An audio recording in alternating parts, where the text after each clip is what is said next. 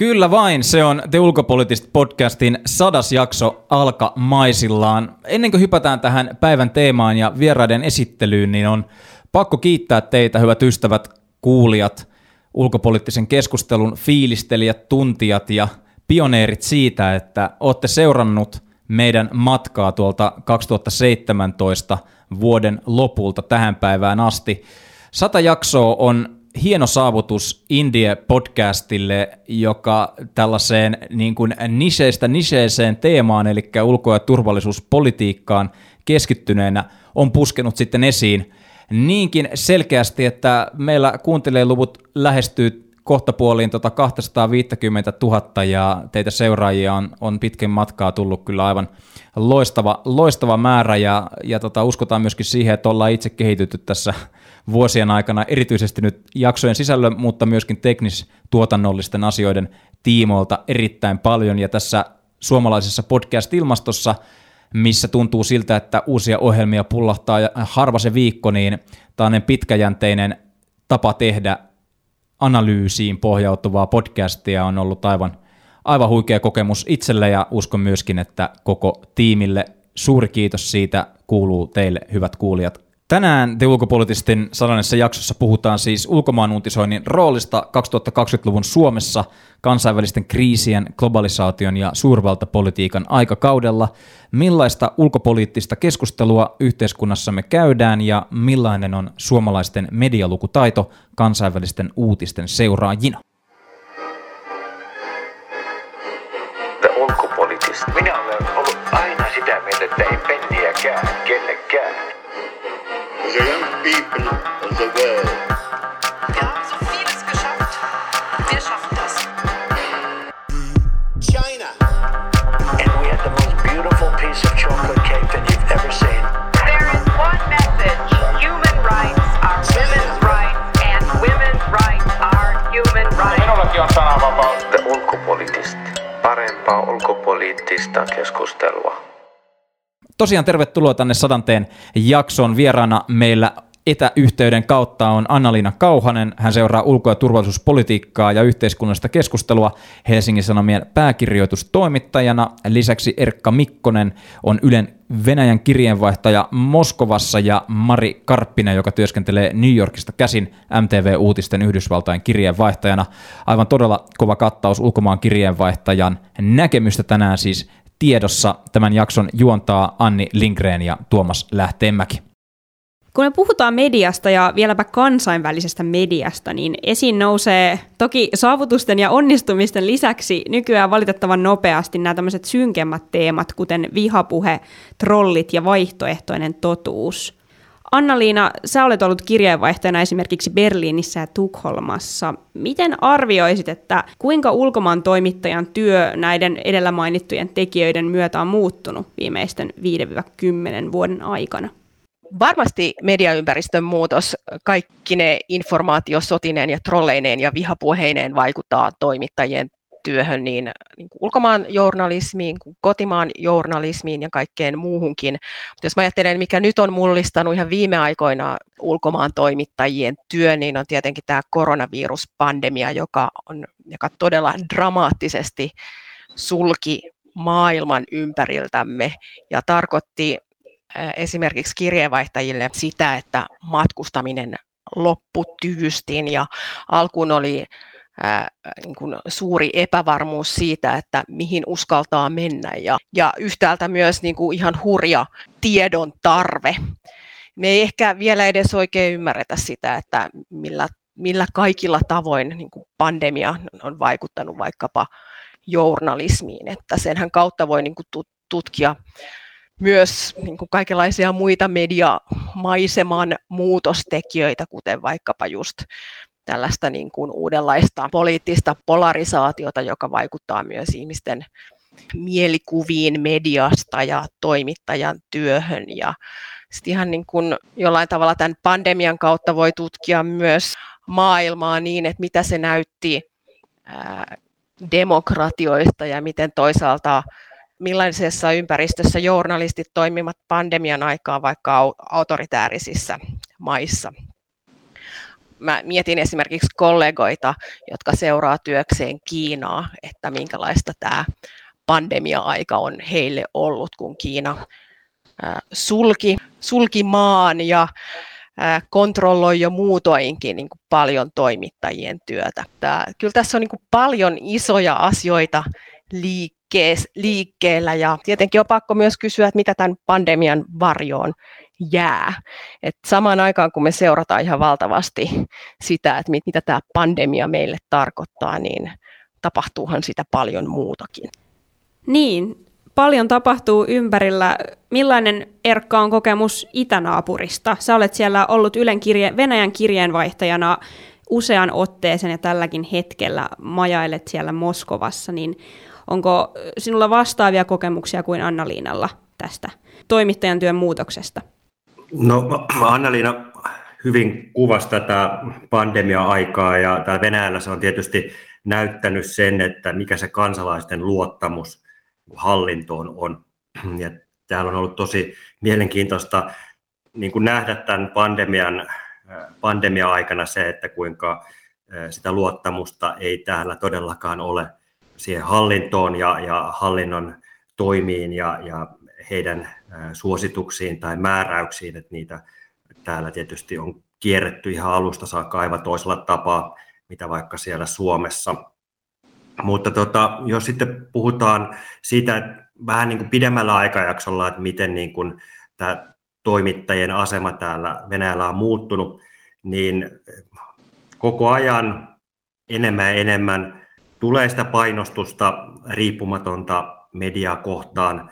Että tänä vuonna on kiristynyt ihan äärimmilleen ja on ehkä nähty suurinta painostusta juuri niin kuin riippumatonta venäläistä mediaa kohtaan.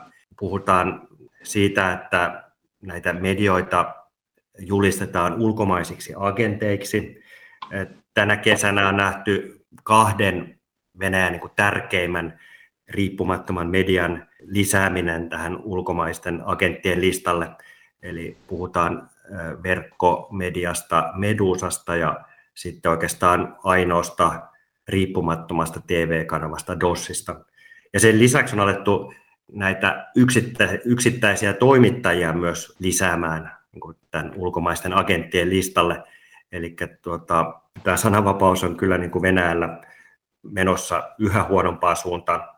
Ja sen lisäksi, että on alettu käyttää tätä ulkomainen agenttistatusta niin kuin median kaitsemisessa täällä, niin sitten odotettu myös tällainen järeämpi keino käyttöön. Eli on nyt ensimmäisen kerran viime kesänä niin venäläinen media myös julistettu tällaiseksi ei-toivotuksi organisaatioksi. Ja se tarkoittaa sitten jo sitä, että niin kuin tällaisen statuksen omaava media ei pysty enää toimimaan ollenkaan.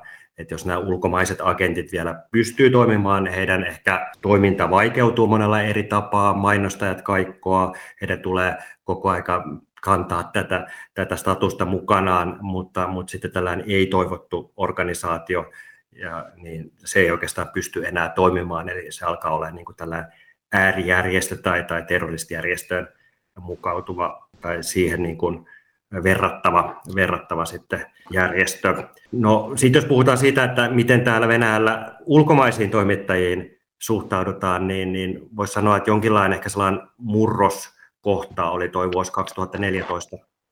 Ja silloin tämä Krimin valtaus ja Itä-Ukrainan sota, niin aloitti täällä sellaisen propagandakampanjan tuolla niin kuin Kremliä lähellä olevassa mediassa ja sitä kautta myös niin kuin ihmisten suhtautuminen ulkomaisiin toimittajiin täällä ehkä jollain tavalla sitten muuttui aika tuntuvastikin ja edelleen sitten eletään oikeastaan niin kuin tätä uutta aikakautta tässä. Median asema on ollut aikamoinen keskustelun aihe myös Yhdysvalloissa, jossa sä, Mari, toimit MTV Uutisten kirjeenvaihtajana. Miten sä arvioisit, että oma työnkuva on muuttunut tässä, kun Yhdysvaltojen politiikkaan kohdistuva kiinnostus on ollut ainakin täällä Suomessa aika räjähdysmäisessä kasvussa, niin onko se vaikuttanut työhösi tai miten muuten nämä kollega-toimittajien ajatukset resonoivat? No ensinnäkin työmäärä on ollut aivan järjetön.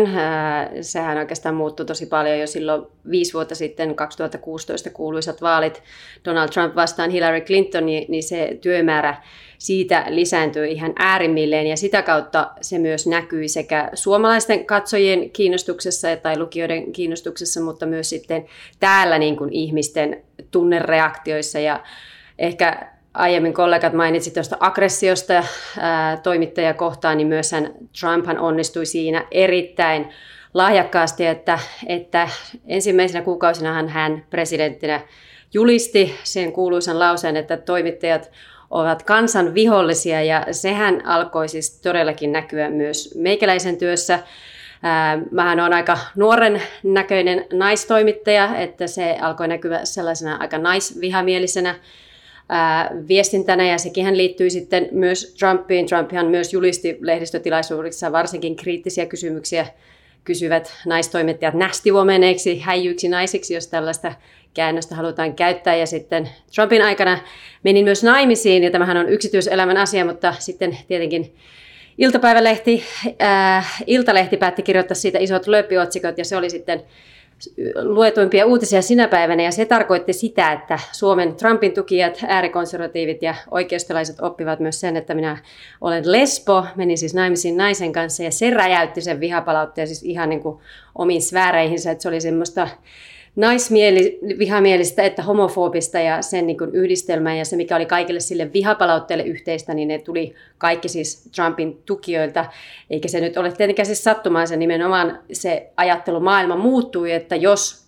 toimittaja esittää jotain kritiikkiä tai kriittisiä kysymyksiä, vaikka sehän on se koko meidän työn ydin, haastaa erityisesti niitä valtaa pitäviä ja kysyä niitä kriittisiä kysymyksiä, niin se muuttui ja se ei ollut pelkästään tietenkään sitten näissä vihapalautteissa, jotka tulee kuitenkin Suomesta Atlantin yli periaatteessa tänne, vaan se alkoi näkyä myös kenttätyössä, että toki amerikkalaiset, jotka ovat seuranneet aika jakautunutta mediaa, esimerkiksi konservatiivista Fox Newsia versus liberaalimpaa CNN ennenkin, ja heillä oli sitä omaa skeptisyyttä, mutta kyllä se heidän skeptisyys muuttuu ihan omalle tasolleen, ja ihmisiä piti alkaa vakuuttamaan paljon enemmän siitä, että he suostuvat siihen haastatteluun, ja kun kävelee kadulla, kun on TV-toimittaja, niin on jonkinlaista kalustoa mukana, kamera tai jalusta, niin ihmiset myös tunnistivat helposti toimittajaksi ja alkoi sellainen huutelu enemmän, fake news, nyt oli ehkä tällainen aika yleisin, mutta nyt sitten kun pandemia tuli ja käytin esimerkiksi kasvomaskia, kasvosuojenta, niin minua on nimitetty myös terroristiksi ja täytyy sanoa, että tällaisia asioita ei tapahtunut siis ennen Trumpia, koska olin täällä siis jo Obaman loppukauden, mutta ehkä lisään vielä sen, että se kiinnostus ei ollut pelkästään sitä negatiivista, sitä, että Trumpin tukijat kokevat, että teen jotain väärin, koska ehkä kerron jotain kritiikkiä, mitä Trump on saanut siinä suorassa lähetyksessä, vaan se myös muuttui sellaiseksi, että myös suomalaiset alkoivat reagoimaan ikään kuin myös positiivisesti, että alkoi tulla aika paljon reaktioita, että ne oli joko suoria sähköposteja tai sosiaalisessa mediassa jotain, ja ihmiset alkoivat kiittämään, että kiitos, että jaksat tehdä tätä, että kiitos, että kävit siellä ja täällä, ja kiitos, että selitit tämän asian näin, ja sitten jos jossain suorassa lähetyksessä, jossa meillä varsinkin 10-uutisissa mullakin saattaa olla ehkä 1,5 minuuttia vaan aikaa selittää jotain asiaa, niin sitten ihmiset saattavat kysyä, että hei, tästä ei ollut tänään tässä uutislähetyksessä, mutta voisitko selittää, voiko Trump oikeasti tehdä näin tälle toiselle? Että ihmisten niin kuin kiinnostus nousi ihan omalle tasolle ja joskus muutaman kerran, kun Suomessakin olen tässä ehtinyt käydä, niin kadullakin on tullut ihmiset siitä asiasta kiittelemään, että se on tietenkin se positiivinen puoli niiden vihapalautteiden seassa. Tuntuuko susta siltä, Mari, että kotimaisen yleisön suhtautuminen ulkomaan uutisointiin olisi tässä, jos ajatellaan aika jännettä vaikka 5 vuotta, niin selkeästi kasvanut? Eli siis kiinnostaako suomalaisia enemmän ja enemmän, mitä maailmalla tapahtuu? No Yhdysvaltojen kokemus, mikä mulla nyt tässä siis tietenkin on, ja se näkemys, ja suomalaisten ehkä kiinnostus niin kuin Yhdysvaltain uutisointiin, niin kyllä se nousi ihan omille tasoille, koska ennen Trumpia ehkä Yhdysvaltojen ajateltiin tekevän, suomalaiset ehkä uskovat, että Yhdysvallat tekee jollain tavalla oikein, mikä on ehkä tietenkin naivi ajatus tällaista supervallasta, joka tekee kaikenlaista kulisseissa ja ihan päivävalossakin, mutta se, että Trump muutti niin monta asiaa tässä maassa ja niin nopealla aikataululla, ihan jo uskottavuuden mediaa, mutta muutenkin demokraattisiin instituutioihin, ja lopultahan täällä nähtiin jopa vallankaappaus, niin kyllä se siis vaikutti myös ihmisten kiinnostukseen sillä tavalla, että myös, koska ihmisethän Suomessa, kun ne seuraavat ulkomaan uutisia, ei tietenkään pelkästään Yhdysvaltojen, mutta muidenkin maahan, niin sitähän aina peilataan kotimaahan. Ja tämä on kuitenkin, Yhdysvallat on maineeltaan se yksi maailman suurimmista demokraattisista yhteiskunnista, niin se varmasti herätti siksikin kiinnostusta, että suomalaiset myös miettivät, että voiko näin käydä meillä. Kyllä vaan. Anna-Liina, minkälaisia ajatuksia sulla tästä nousee? Marin omasta elämästään kertomat kokemukset kyllä niin kuin todistaa juuri siitä, että Suomessakin yhteiskunnallinen keskustelu kärjistyy ja polarisoituu, ja se johtaa myös siihen, että mediasta yritetään ja halutaan tehdä jollain tavalla niin kuin osapuoli poliittisiin vääntöihin. Se sitten niin kuin entisestään korostaa tietenkin toimittajien ja median ja journalismin riippumattomuutta ja myös paineensietokykyä. Ja tämä näkyy jo niin kuin hyvin monin eri tavoin ihan arjen työssä. Isossa mittakaavassa kuitenkin tutkimukset kertoo suomalaisista median kuluttajista ja varsin hyvää, että suomalaisten luottamus varsinkin uutismediaa kohtaan on niin kuin yhä kansainvälisesti poikkeuksellisen korkealla. Samalla kuitenkin on yhtäältä oikein hyvä, että kriittisyys median riippumattomuutta ja ylipäätään niin kuin median tapaa uutisoida, niin sitä kohtaan kasvaa. Samalla niin kuin myös tämä mediaympäristö on niin kuin osin paljon vihamielisempi, ja mikä tarkoittaa ihan sellaisia niin kuin tosi käytännön ratkaisuja toimitusten elämään. On esimerkiksi moderoitava verkkokeskusteluja ja pohdittava, että ollaanko siellä liikkeellä niin kuin vilpittömin aikein. Et me eletään tällaista informaatiovaikuttamisen aikaa, joka niin kuin herkistää toimittajan niin kuin koko ajan eräänlaiseksi niin kuin faktan tarkistajaksi ja niin kuin miettimään, että mihin tarinaan niin kuin mikäkin pala kuuluu. Ehdottomasti otetaan tässä välissä vielä, Erkka, sinulta näkemystä. Erityisesti katsot tätä keskustelua nyt Moskovan näkökulmasta, Venäjän näkökulmasta, niin minkälaisia ajatuksia sulla? Kun Mari puhui tuosta aggressiosta, jota hän on alkanut kokemaan enemmän tuolla kentällä ja etenkin ehkä sitten näiden niin kuin Trumpin kannattajien taholta, niin täällä tietysti Moskovassa korostuu se viranomaisten aggressio toimittajia kohtaan, ja tänä vuonna nyt ensimmäistä kertaa itsekin sain kokea sitä oikein kunnolla, kun olin uutisoimassa näistä oppositiojohtaja Aleksei Navalnyin tukimielenosoituksista, ja siellä sitten ihan viranomaiset käytti voimakeinoja mua kohtaan, eli tilannehan oli se, että oltiin siis kuvaamassa mielenosoitusta, ja niin kuin täällä pitää olla, niin hyvin tästä huomioliivit päällä, missä lukee isoin kirjaimin, että olemme osa mediaa, ja tästäkin huolimatta niin meillä vaikka poliisit sitten hyvin aggressiivisesti hyökkäsi meitä kohtaan, ja siitä onneksi säästyin pahemmalta, mutta joka tapauksessa lähellä oli se, että ei olisi käynyt huonommin, ja jotkut muut toimittajakollegat sai pampusta myös ihan kunnolla, ja niille tuli ihan avohaavoja ja näin. Eli tällaista ei ole aikaisemmin ollut. Täällä Venäjällä aikaisemmin tämä pressiliivi on aina suojannut siltä, että viranomaiset ei ole käyttänyt voimatoimia, mutta nyt sitten alkuvuodesta ensimmäisen kerran sitten näin tapahtui, eli tässä on kyllä myös muutos, ja tämä kertoo siitä, että painostetaan yhä enemmän riippumatonta mediaa. Ja pyritään siihen, että me toimittajat pelättäisiin niin kuin tulla niihin tilanteisiin ja näyttää ja kertoa asioita, ja varmasti tällainen painostus myös niin kuin tuottaa tulosta. Varmasti ainakin osa meidän kuuntelijoista kokee tai näkee, että ulkomaan toimittajan pesti olisi juuri sellainen, mitä jossain vaiheessa omaa uraansa haluaisi harkita tai tehdä, niin Erkka, jos voit jatkaa vielä lyhyesti ja siirrytään sitten seuraaviin, niin millaista uutistenlukutaitoa tai tällaista tilannetajua sun mielestä ulkomaan toimittajilta edellytetään näissä asemamaissa, jotta tällainen kiinnostavimmat ilmiöt nousee pystyyn? No kyllä mun mielestä se avain kuitenkin tämän kohdemaan tapahtumien tulkintaan on siinä niin kuin kielitaidossa ja yhteiskunnan ja kulttuurin tuntemisessa. Ja täytyy niin kuin päästä vähän niin kuin syvemmälle kuin mitä näiden niin kuin uutistoimistojen tarjoama materiaali antaa. Eli sillä tavalla tärkeää on, että pystyy keskustelemaan ihmisten kanssa ja siihen tarvitaan sitä kielitaitoa. Tämä on mun mielestä niin kuin erittäin oleellista niin kuin sellaisissa maissa kuin Venäjä esimerkiksi. Mitäs, tuleeko Mari sinulla tähän ajatuksiin? No joo, tai siis nyt miettii näitä viime vuosia itsellä täällä, niin ainahan ei ollut edes mahdollista tarttua ehkä niihin aiheeseen kuin haluaisi, koska periaatteessa se elämähän oli täällä sitä, että oli niin kuin poliittista myrskyä Trumpin aikana sekä kotimaassa että sitten ulkopoliittisissa asioissa ja ne kaikki piti pystyä niin kuin selittämään, mutta ehkä mä haluaisin lisätä vielä tuohon vihapuheeseen ja siihen median niin kuin luotettavuuteen sen, minkä ehkä kollega tuossa jo vähän mainitsikin, että mehän, tähän aikakausihan muuttui aika paljon sellaiseksi vähän niin kuin, onko se nyt sitten viisaat sanoa, että totuuden jälkeiseksi ajaksi, että sekinhän siinä on se niin kuin iso asia, mikä vaikuttaa meidän toimittajien työhön, koska osa ihmiset on vähän niin kuin sosiaalisen median kautta nyt valinneet oman ryhmänsä ja puolensa, ja sitten siihen toiseen puoleen ei niin kuin enää uskota, ja mä muistan itse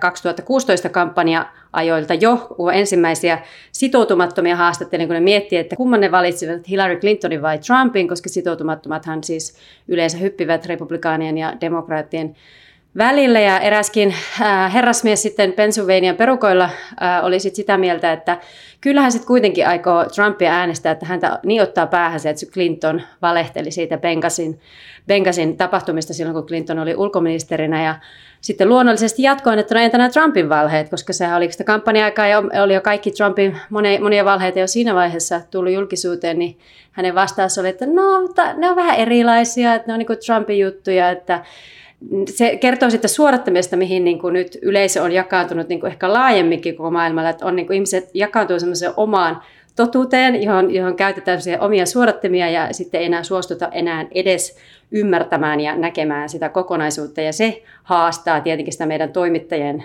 työtä mun mielestä ihan älyttömän paljon, että miten saada sitten ne kaikki yleisöt kuunneltua ja tietenkin itse, että kuuntelee niitä kaikkia ja kumpaakin puolta tasapuolisesti. Kuuntelettiin Ulkopoliittista-podcastia, jossa vieraana on tänään Helsingin Sanomien Anna-Liina Kauhanen, MTV Uutisten Mari Karppinen ja Ylen Venäjän kirjeenvaihtaja Erkka Mikkonen. Meillä Suomessa ainakin tuntuu, että katse on usein kotipesässä, eli EU:ssa ja täällä Pohjoismaissa, ja sitten toisaalta esimerkiksi suurvaltapolitiikan kannalta keskeisesti puhutaan Yhdysvalloista, tai Yhdysvalloilla on siinä keskeinen rooli. Mikä teidän mielestänne tarvitsisi enemmän meidän huomiota, tai mitä riskejä siinä on, että uutisointi keskittyy tietyille alueille? Kai ihannemaailmassa kun median käyttäjä saisi aina tarpeellisen tiedon suomalaisen toimittajan hänelle räätälöimänä. Mutta koska niin kun resurssit on rajalliset, niin jos se on niin kuin aika iso arvo, että meillä on maailmalla suomalaisia toimittajia suodattamassa ikään kuin sitä maailman tapahtumia juuri suomalaiselle kohdeyleisölle. Mehän ollaan ikään kuin sellaisessa jatkuvassa uutisvyöryssä. Tämä yhteiskuntien digiloikka tarkoittaa sitä, että me ollaan kaikki niin kuin kännykän päästä oman elämämme toimittajia. Niin sellainen ikään kuin kuratoitu uutisvirta, jota toimitukset tuottaa, niin on arvossa arvaamattomassa. Samaan aikaan tietenkin mediayleiset koko ajan kaventuu ja joku voisi sanoa, että kuplaantuu. Mutta oleellista on niin kun toimittajan ammattitaidossa tehdä myös niin kun valintoja. Koetko sä, Mari, että onko siinä riskejä, että se Yhdysvaltoihin kohdistuva kiinnostus ja meidän maailman semmoinen vähän niin kuin USA-sentrinen lähestymistapa, voiko siinä olla riskejä? Totta kai siinä voi olla riskejä. Kyllä mä sen ymmärrän, että Yhdysvaltoja kohtaan on suuri kiinnostus. Onhan niin kuin historian valossa Yhdysvallat ollut ja on yhä tietenkin merkittävä supervalta ja kun amerikkalaiset tekee jotain, niin se vaikuttaa niin kuin kaikkeen, vaikka he eivät enää olekaan se maailman keskipiste, vaikka ehkä haluaisivat. Tietenkin siinä on se riski, että esimerkiksi kuten tiedetään, niin Kiina on sitten siinä mennyt vähän niin kuin omia menojaan, ja se itse asiassa täällä Yhdysvalloissakin poliitikkoja kaduttaa, että on tuijotettu liikaa omaan napaan ja omaan mahtavuuteen, ja sitten tuntuu, että Kiina on mennyt mennessään. Ja totta kai se vaikuttaa niin kuin ainakin se vaikuttaa, mistä palasista ihmiset rakentaa sitä maailmankuvaa ja minkälaiset näkemykset ihmisillä on suurvaltapolitiikasta. Ja siitä voi tulla sitä kautta vähän epätarkka, eikä anna ehkä todellista kuvaa valtasuhteista ja vaaroista ja mahdollisuuksista. Ja esimerkiksi jos puhutaan Afganistanista, mikä on ollut nyt, kuten tiedetään, otsikoissa ja mielenkiinnon kohteena tässä viime viikot, eihän tietenkin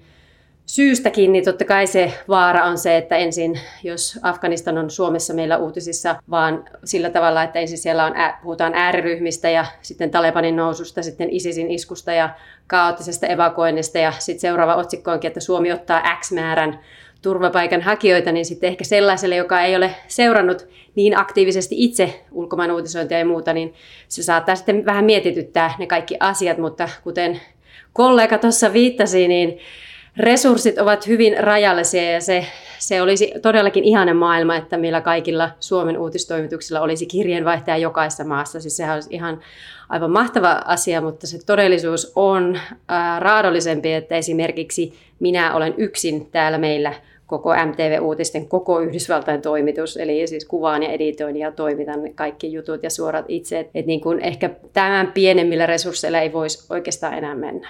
Joo, aika minimissä aletaan olla siinä vaiheessa. Miten sä, Erkka, koet, onko esimerkiksi omalla uralla tullut, tai tässä viime aikoina tullut vastaan sellaisia asioita, jotka ajattelet, että tarvitsisi ja ansaitsisi enemmän huomiota yleisöiltä, mutta sitä huomiota ei jostain syystä tule. Näin käy aika useinkin, ja tosissaankin mullakin tätä lääniä täällä riittää, mistä uutisoida, ja usein ne asiat keskittyy esimerkiksi Putinin ympärille, ja täällä olisi totta kai paljon kerrottavaa muistakin asioista. Se kun tuossa puhuttiin siitä, että kuinka keskeisesti niin kuin Yhdysvaltojen kautta suomalainen media katsoo maailmaa, no sinänsä se on kyllä ymmärrettävää, koska kuitenkin kun länsiä on se viiteryhmä, mihin Suomi kuuluu, ja en sanoisi, että Venäjäkään mitenkään erityisen vähäisesti näkyy Suomen mediassa.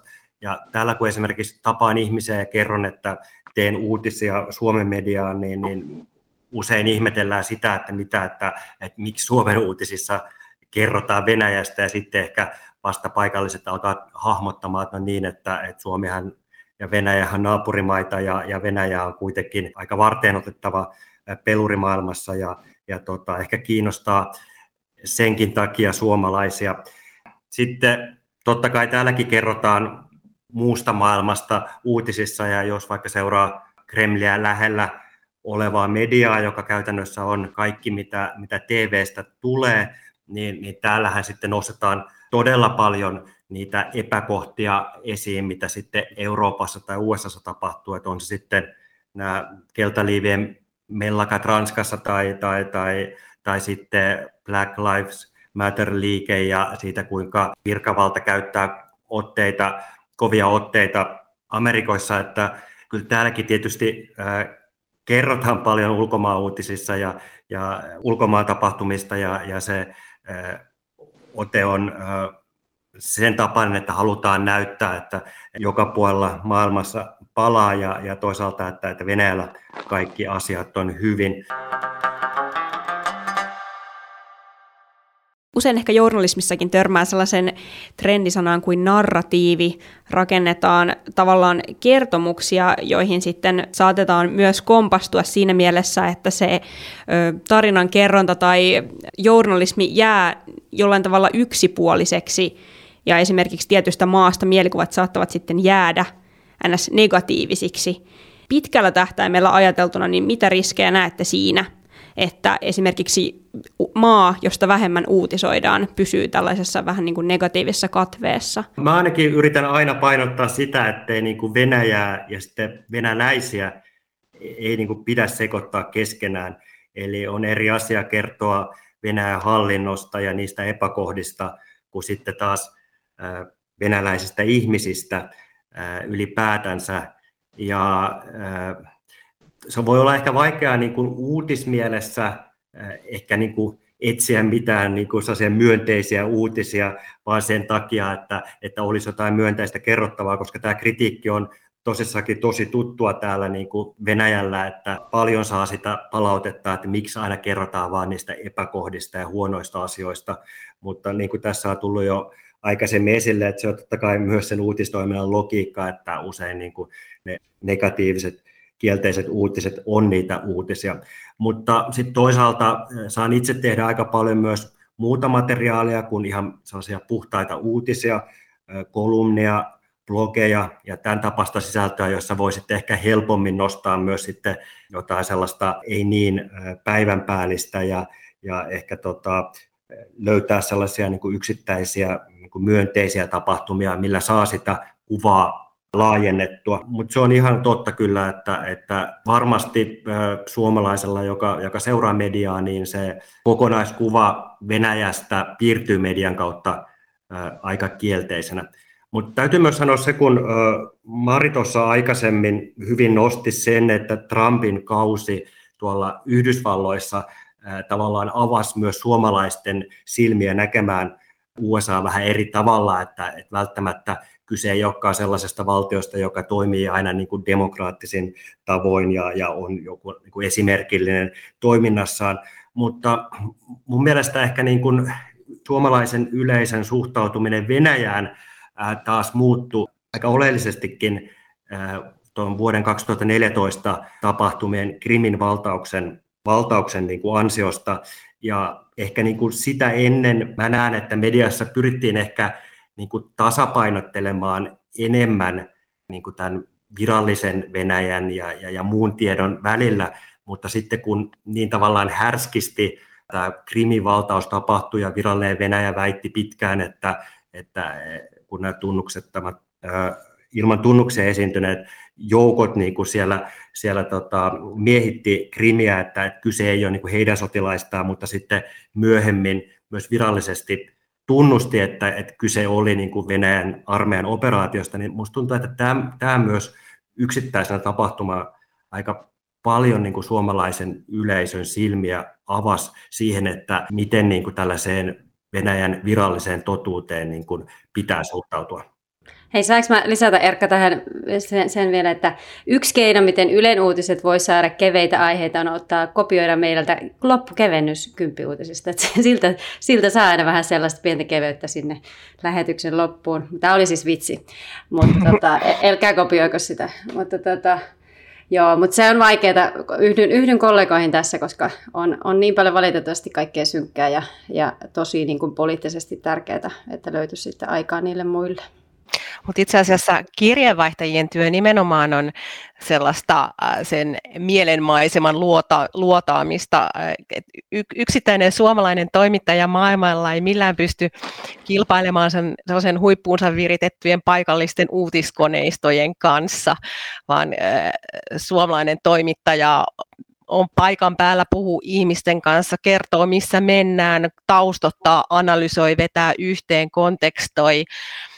Ihmisiä kiinnostaa ihmiset ja se, että maailmalla on suomalaisin silmin jotakin uutistapahtumaa tai jatkumoa kontekstoiva toimittaja on niin kuin valtava rikkaus suomalaiselle mediakentälle.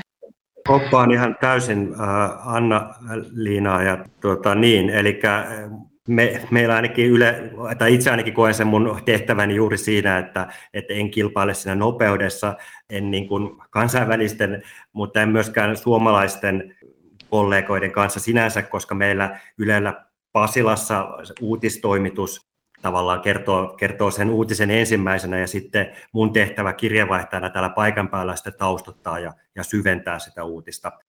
Ja kyllä mä siis sen huomannut, että on semmoisille niin sanotuille, voiko niitä nyt ilmiöjutuiksi niin kuin sanoa, niin niille on ollut siis kovaa kysyntää, että eihän siis monihan semmoinen poliittinen uutinen, jonka voisi nimenomaan niiltä uutistoimistolta saada, niin eihän se ole aina se, mikä suomalaista välttämättä eniten kiinnostaisi, Esimerkiksi muutama vuosi sitten, kun Pohjois-Korea teki kaikenlaista rakettitestiä ja silloin Yhdysvallat ja Pohjois-Korean nokittelu oli jälleen kerran kävi aika kovilla kierroksilla, niin silloin tiettyjen amerikkalaisten keskuudessa nousi sellainen trendi, että ihmiset alkoi rakentaa semmoisia omia ydinbunkkereita tuonne maan alle, josta sitten suojauduttiin sitä mahdollista, tietenkin ei kovin todennäköistä ydiniskua vastaan. Ja mä muistan, että se niin kuin tarina, kun mä pääsin vierailemaan semmoisessa bunkkerissa, joka on niin jopa salainen ja suojassa, että se ei näy edes satelliitissa, niin se kyllä herätti suomalaisessa kiinnostusta. Ja tietenkin osa ajattelee, että ne on hulluja nuo amerikkalaiset, se on niin kuin se asenne, mutta sitten toisia ehkä kiinnosti myös toisesta mielestä, että ahaa, että ehkä toi ei olekaan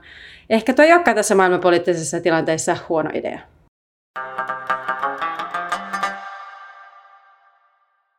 Kyllä vain, todella mielenkiintoista ajatusten vaihtoa käynnissä tässä. Siirrytään hieman eteenpäin ja Anna-Liina, jos jatkaisit tästä, mitä ulkomaan journalismi voisi sun mielestä tuoda suomalaiseen poliittiseen päätöksentekoon vielä enemmän?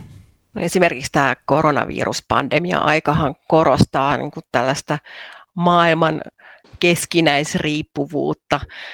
Emme me tiedä, mikä kolkka milloinkin on tapahtumien keskipisteessä. Ulkomaan journalismi on niin kuin hyödyllistä ansi tietyllä tavalla, että se, että suomalaiset on uteliaita ja seuraa maailman tapahtumia, on ihan niin kuin sellainen kilpailukykytekijä koko yhteiskunnan niin kuin resilienssille. Suomalainen yleisö on niin kuin kiinnostunutta maailman tapahtumista ja haluaa tietää. Me nähtiin se siinä vimmassa, jolla seurattiin vaikkapa Trump-uutisointia tai se, kuinka tärkeää niin vaikkapa Venäjä-uutisointi on suomalaisille lukijoille.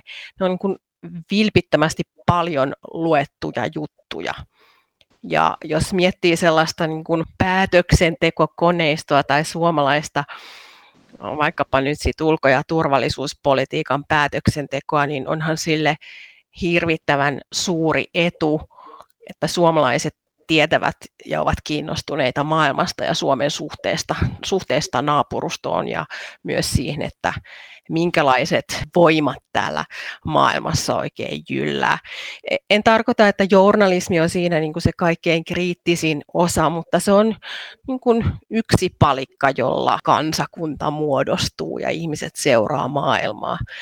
Tässä pirstaloituneessa mediamaisemassa kyllähän tietoa on todella paljon tarjolla. Mutta niin kuin Suomessa on niin kuin hyvät, vakaat, hienot mediainstituutiot, jotka on todella niin kuin, näkee paljon vaivaa tuottaakseen laadukasta ulkomaanjournalismia. Otetaan tästä vielä molemmilta teiltä, Marilta ja Erkalta, kierros. Mari, jatkat perään.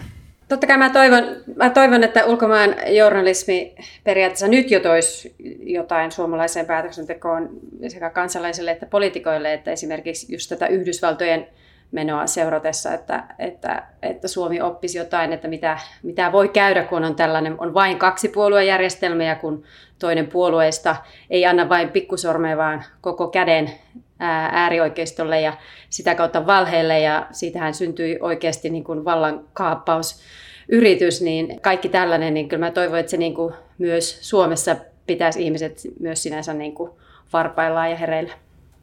Joo, voisin sanoa, että mun mielestä on tosi tärkeää tavallaan kertoa suomalaiselle yleisölle myös siitä, että miten niin kuin asioista kerrotaan niin kuin Venäjällä ja Venäjän tässä Kremliä lähellä olevassa mediassa, miten nämä niin kuin tapahtumat kehystetään ja millä tavalla niistä kerrotaan. Ne antaa paljon signaaleja siitä, että miten niin kuin Kremlissä ajatellaan asioista, millä tavalla niin kuin mihin suuntaan niitä asioita viedään, ja se on tosi tärkeää, että vaikka se näkökulma on usein tosi värittynyt ja ei niin kuin sinänsä ole mitenkään niin kuin sellaista tiedonvälitystä, joka antaisi niin kuin faktapohjaista kuvaa jostakin tilanteesta, mutta se kertoo ikään kuin sen, että mihin täällä niin kuin Venäjän hallinnossa pyritään tai niin kuin miten tämä asia kehystetään, ja se on sellaista tietoa, mitä ei saa muualta kuin seuraamalla niin kuin täällä valtion kontrolloimaa mediaa. Ja mun mielestä se on tosi tärkeää myös, että näytetään sitä diskurssia niin kuin suomalaiselle yleisölle. Kiitos Erkka. 100. jakso alkaa olla hiljalleen saateltu päätökseen, mutta Mari puhui tuossa alussa siitä, että nykyään journalismi henkilöityy paljon toimittajaan, niin hyvässä kuin pahassa. Viimeisenä kysymyksenä haluttaisinkin tietää se, että onko tulevaisuuden ulkomaankirjeenvaihtaja yhä enemmän sellainen itsenäinen, toimittajan edustamasta mediasta erillinen henkilöbrändinsä, jos haluat Mari vaikka aloittaa? No tuohon on kyllä varmasti siis erilaisia tapauksia ja se varmasti, mä haluan ehkä vielä lisätä tuohon, että se miksi se henkilöityy minuun, niin sehän vaikuttaa tosi paljon se, että mikä se mediaformaatti on, että minähän olen TV:ssä, eli mun kasvot ja naama on TV:ssä ja sitten se joku ei välttämättä tykkää siitä, että näytän nuorelta tytöltä, kuten olen kuullut ja se sitten voi vaikuttaa siihen, mutta sitten taas se toinen puoli saattaa tykätäkin ja mä oon itse yrittäjä ja pääasiassa niin kuin on Maikkarin kirjeenvaihtaja täällä, mutta olen tuottanut esimerkiksi 2 dokumenttia oman yrityksen kautta. Mutta se kaikki kokemus, mikä mulla on täällä, niin se taas kuitenkin tulee näistä vuosista, mitä mä oon saanut tehdä ja matkustaa ja jutella ja tavata ihmisiä eri puolilla Yhdysvaltoja, niin se tulee näistä Yhdysvaltain kirjeenvaihtajavuosista MTVlle, niin mä en millään tavalla ehkä pysty ainakaan itseäni näkemään, että mä olisin mitenkään niin kuin erillinen. Totta kai mä oon yksityishenkilö ja yksilö, mutta kuitenkin edustan sitten tavallaan kuitenkin sitä uutistoimitusta, mitä kaikkea itse teenkin. Mutta tästä on varmasti niin kuin erilaisia esimerkkejä ja kokemuksia, ja se paljon vaikuttaa myös se formaatti vähän niin kuin mihin työskentelee. Mitä mieltä Anna-Liina olet tästä? Olet ollut kirjeenvaihtajana useammassa eri maassa, niin onko se jotenkin vaikuttanut sinun brändiisi tai näetkö, että tulevaisuudessa se saattaisi olla se kehityskulku, mihin tässä edetään? Mediathan ei ole mitään monoliitteja, on varmaan hyvin monia eri tapoja tuottaa laadukasta journalismia, mutta ulkomaanjournalismi on myös hyvin kallista, varsinkin kriisialueilla ja se vaatii niin kuin tietynlaisia investointeja, jotta se on myös niin kuin toimittajille turvallista ja työtä pystytään niin kuin tekemään niin kuin hyvin poikkeuksellisissakin olosuhteissa, että jos tästä tulee ihan sellaista freelancereiden bisnestä, niin jotakin voi jäädä pois. Pidän itse hyvin tärkeänä henkilökohtaisesti, että suomalaisilla keskeisillä isoilla medioilla niin kuin olisi halua ja ymmärrystä satsata niin kuin omaan kirjeenvaihtajaverkkoon. Ja viimeisenä Erkka, miten näet tämän brändikysymyksen tai miltä näyttää ulkomaan toimittajuuden tulevaisuus? Anna-Liina sanoi, että media ei ole monoliitti ja toimittajatkin on hyvin erilaisia ja paljon siinä on myös sitä, että miten toimittaja persoonana haluaa tavallaan tuoda itseään julki, koska nythän tietysti pelkästään sen niin kuin oman median lisäksi niin on lukemattomia tapoja olla esillä sitten tuolla somen puolella, ja se tietysti sitten kasvattaa tai ainakin voi toimia sellaisena keinona, että siellä voi sitten niin kuin itsenäinen ulkomaan toimittaja tai kirjeenvaihtaja sitten niin kuin brändätä itseään, ja mun mielestä se on myös sitten jossain määrin ulkomaan kirjeenvaihtajan oma valinta, että millä tavalla haluaa esiintyä, mutta on kyllä sitä mieltä, että somen kautta joka tapauksessa henkilöbrändäys kyllä koko aika tavallaan tulee tavallisemmaksi. Ja se, että jos Twitterissä tai Instagramissa tai TikTokissa tai missä vaan haluaa brändätä itseään, niin varmasti se onnistuu aivan eri tavalla kuin aikaisemmin. Asiantuntijuus on tosi arvokasta, että pitkään jotakin tiettyä maailmankolkkaa seuranneilla toimittajilla on niin kuin todella harvinaislaatuista pitkää perspektiiviä maailman tapahtumiin, ja sellaista arvostan itse todella paljon. Ja sellaisen luominen on niin kuin iso investointi yksittäiseltä toimittajalta, että todella verkostoituu, pitää itsensä ajan tasalla ja pysyy uteliaana ja varmistaa sen, että pysyy niin jollain tavalla updateattuna. Ja sillä on niin kuin arvaamaton nytkin. Esimerkiksi on ollut erittäin kiinnostavaa seurata konkaritoimittajia, jotka on aikanaan niin kuin kolunut Afganistaniin silloin jo niin kuin 90-luvulta lähtien. Niin tällaisen niin kuin ulkomaan toimittaja-uran tekeminen on niin kuin valtavan arvokasta pienelle suomenkieliselle medialle, että meiltä löytyy löytyy sellaisia pitkän linjan ulkomaan journalisteja, jotka todella pystyy kontekstoimaan vaikkapa nyt Afganistanin sodan eri vaiheet 4 vuosikymmeneltä. Kyllä vain. Hei, kiitos oikein paljon teille kaikille. Kuuntelit siis The Ulkopolitistin 100. jaksoa. Meillä tänään asiantuntijoina studiossa tai etäyhteyden päässä Helsingin Sanomien Anna-Liina Kauhanen, MTV Uutisten Mari Karppinen ja Ylen Venäjän kirjeenvaihtaja Erkka Mikkonen. Kiitos paljon teille kaikille. Kiitos. Kiitos. Kiitos.